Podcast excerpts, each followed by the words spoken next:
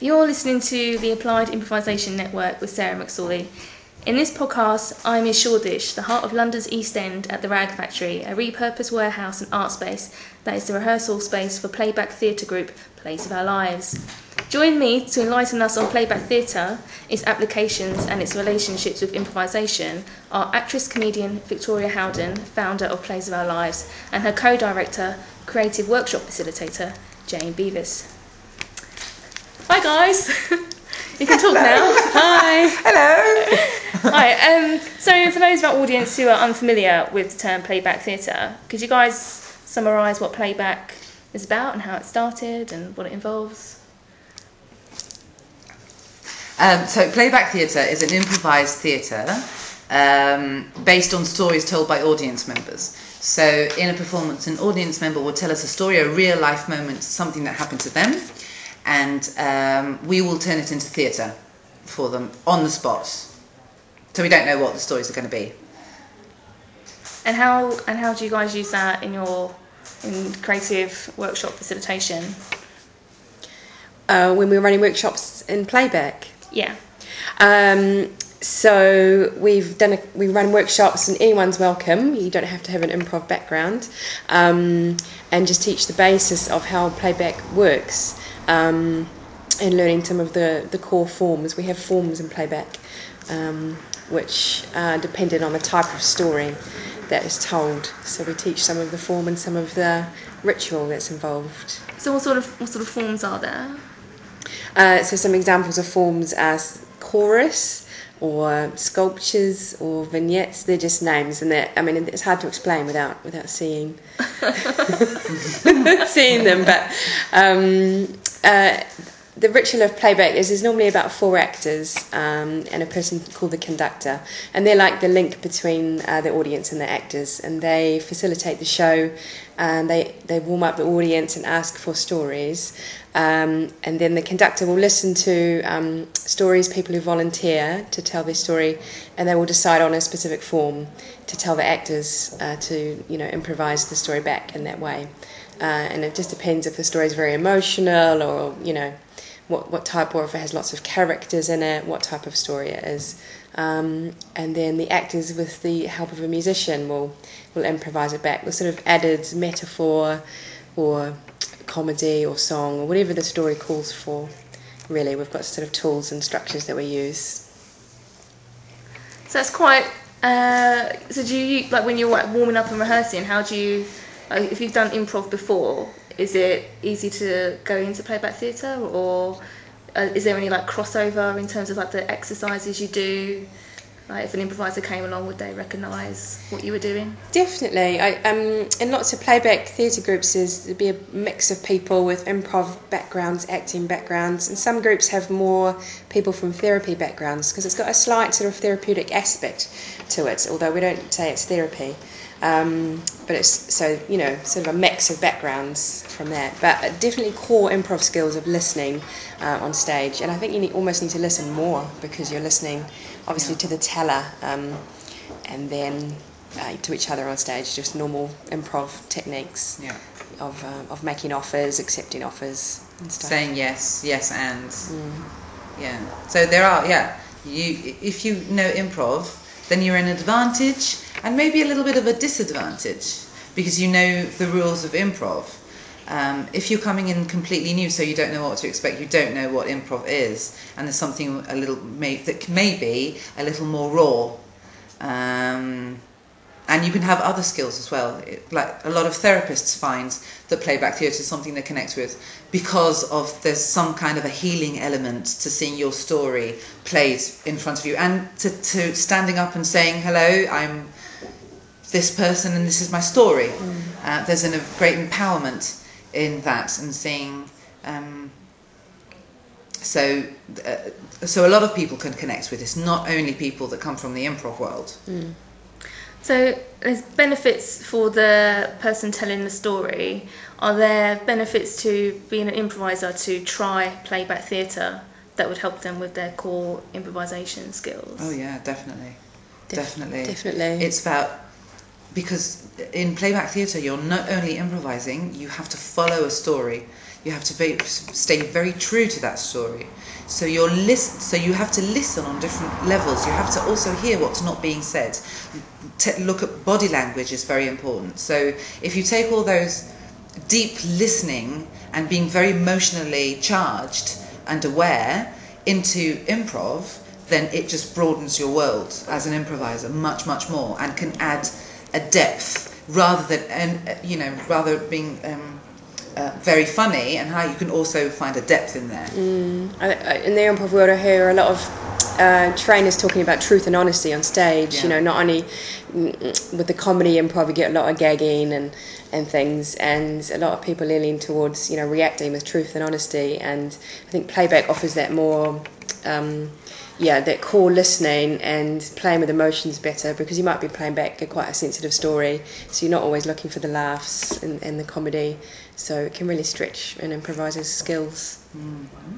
So you mentioned um, like therapeutic applications of playback. Are there any other situations where playback techniques and playback exercises would be useful in terms of facilitating a workshop? Um, or I don't know, trying to get a new team together, or you're holding you've held a conference or a seminar. How how well does it lend itself to perhaps less emotively sensitive therapeutic applications? Well, it's all it can be very well applied in the corporate world um, because when we hear a story. We haven't been there, we didn't see what really happened, so we, we give it an interpretation. We don't deviate from the story, but it, we give it our own interpretation. And by that, by doing that, people can see things that they hadn't necessarily seen, or, or have some insights, um, or see, um, or even like laugh and, and have it be like a comic relief part of an event.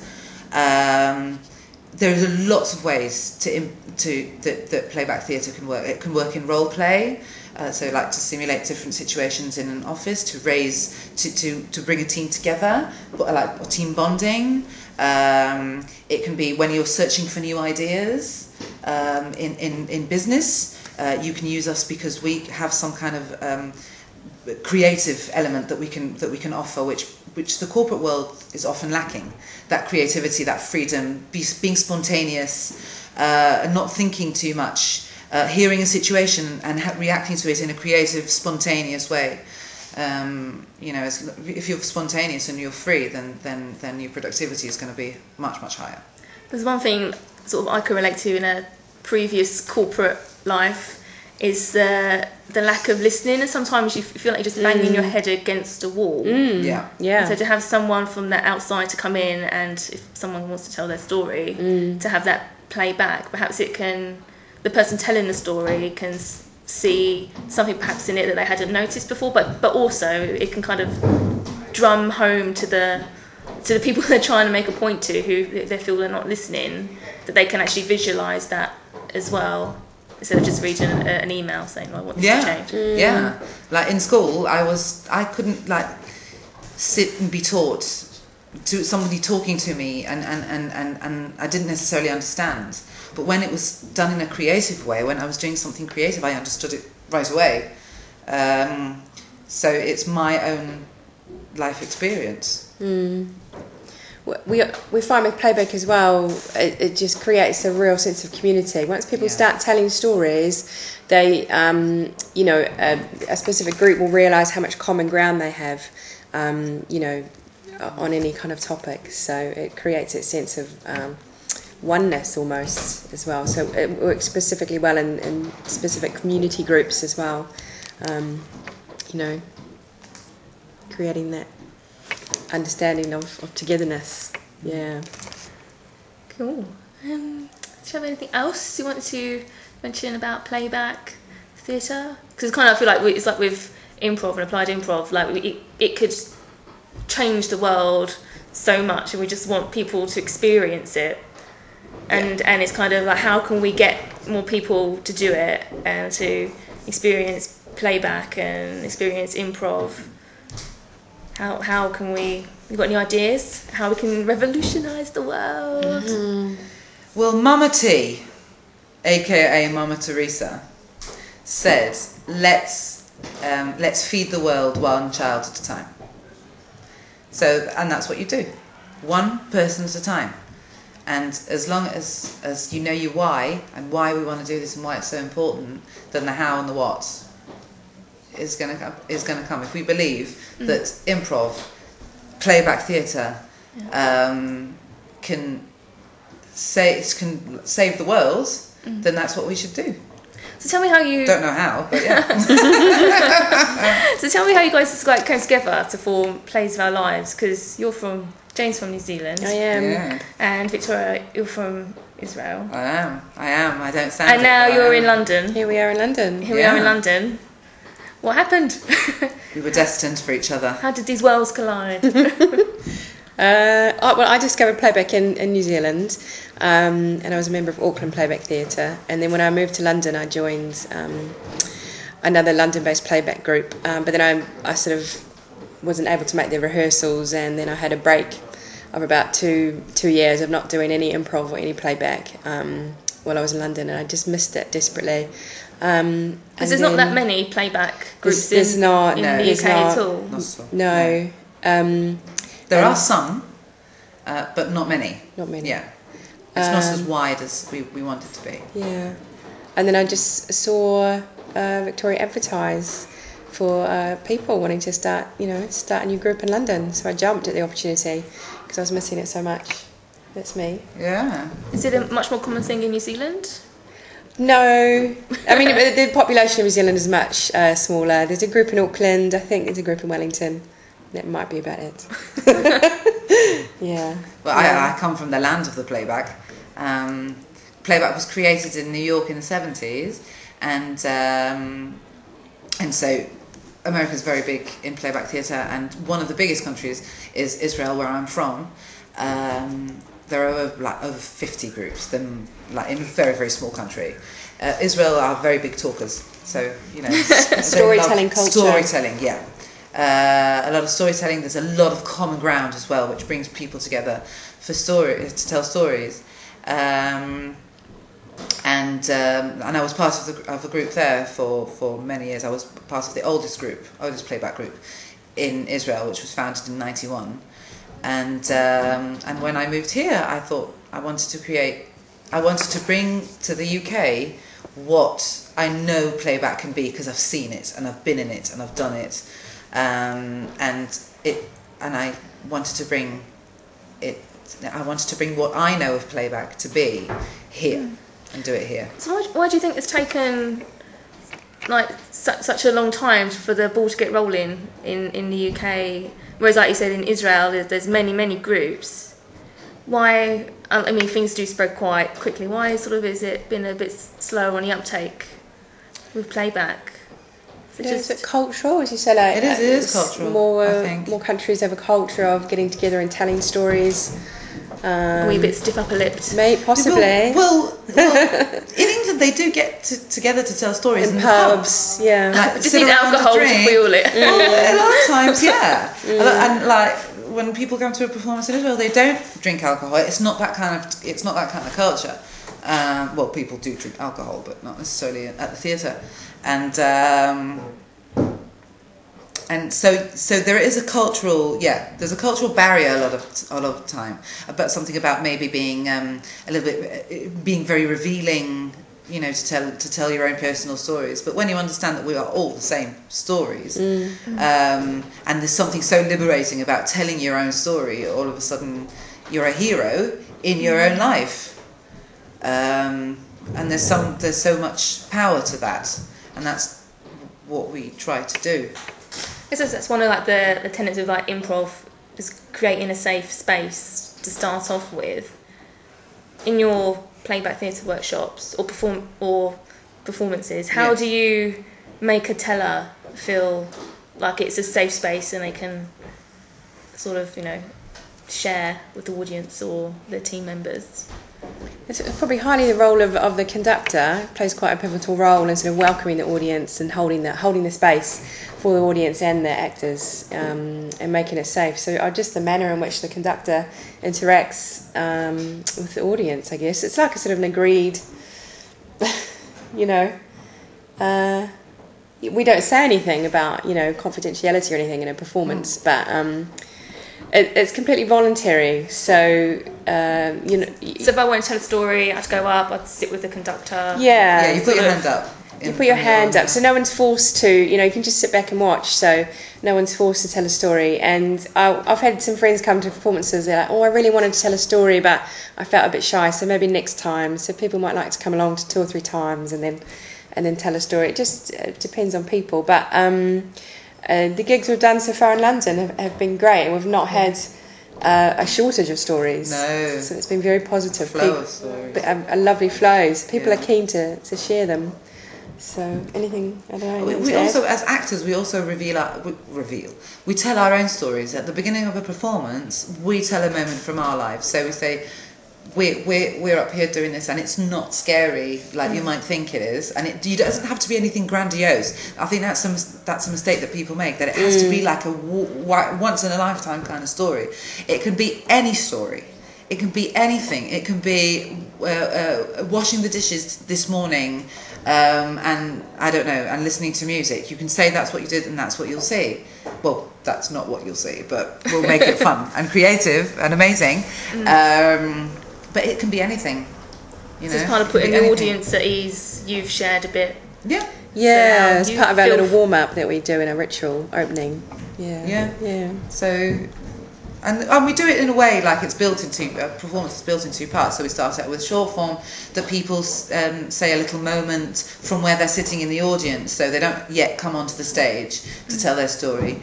Um, and then only the, in the second half they come up to the stage and tell a story. So they pretty much know what's going on by the time it's time to come up to the stage. So people are already warmed up. They've got their association world is working, so they've thought of stories they might not have thought of when they came in the door um, because uh, because things have already come up and people have told their stories. So you'll often So- get themes in a in a show. So as soon as the first person tells a moment, that clicks off little links and associations in the audience's mind, like "oh, that happened to me," or and that and that's where the commonality, that lovely uh, universal commonality, comes from that we find, you know, in playback. And uh, is it just the, the a few players on stage, or do you ever use any props or? Uh, we use fabrics that can be different things. Uh, they're different colours, uh, the basic um, kind of colours, and um, um, we can use them those for different props. We uh, we have there's also a musician in playback, uh, which which sits to one side of the stage and plays um, and plays music. So with four players, uh, we don't have any props other than that, um, other than fabrics and a conductor and chairs to sit on. It's important. it's important to have a good chair. Yes. Definitely.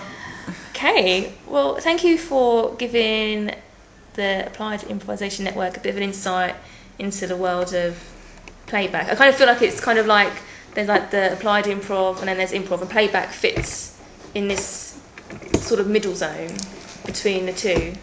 It's not you can't take artistic license with someone's story, so you're applying their story, and then with improv, like comedy improv or whatever improv, you can you, you can kind of have a bit more free reign, just like the word association. But you've got Yeah. the story, so you're Yeah. kind of concreted more into reality. Well, it's not necessarily reality. It's it's someone's story. We can we can take a story that seems very real and make something fant- uh, you know, uh, uh, um, create a fantasy out of it. Um, so it's not it's not about reality so much. It's about narrative. It's about staying true to a story. Um, you know what I mean? That's the kind of the difference because we do take some artistic license. It's, yeah, especially with Uh, meta- using metaphor and, metaphors and and things, music yeah. and stuff. Uh, yeah, otherwise it would be boring if someone told a story and we just and we just played did it. Yeah. did the same story exactly back. So it's about adding that creativity, uh, which all your improv skills come into play there. Yeah. Yeah. Awesome. And Okay. we're really cool. And come and see us on the 4th of August, is I think it? maybe it's the 6th of August. It might be the 6th of August. well, we'll put the dates on. Yeah, we'll put the, as well. put the date and follow us. We're Players of Our Lives and come and tell stories. It's really, really cool. So yeah, yeah. I'll put all your details online if anyone wants to ask any questions. Drop you an email, Facebook pages, Twitter, all that stuff. Um, I suppose uh, that's it. Yeah, thank you. Thank you. Thanks. Thanks, guys. Bye bye.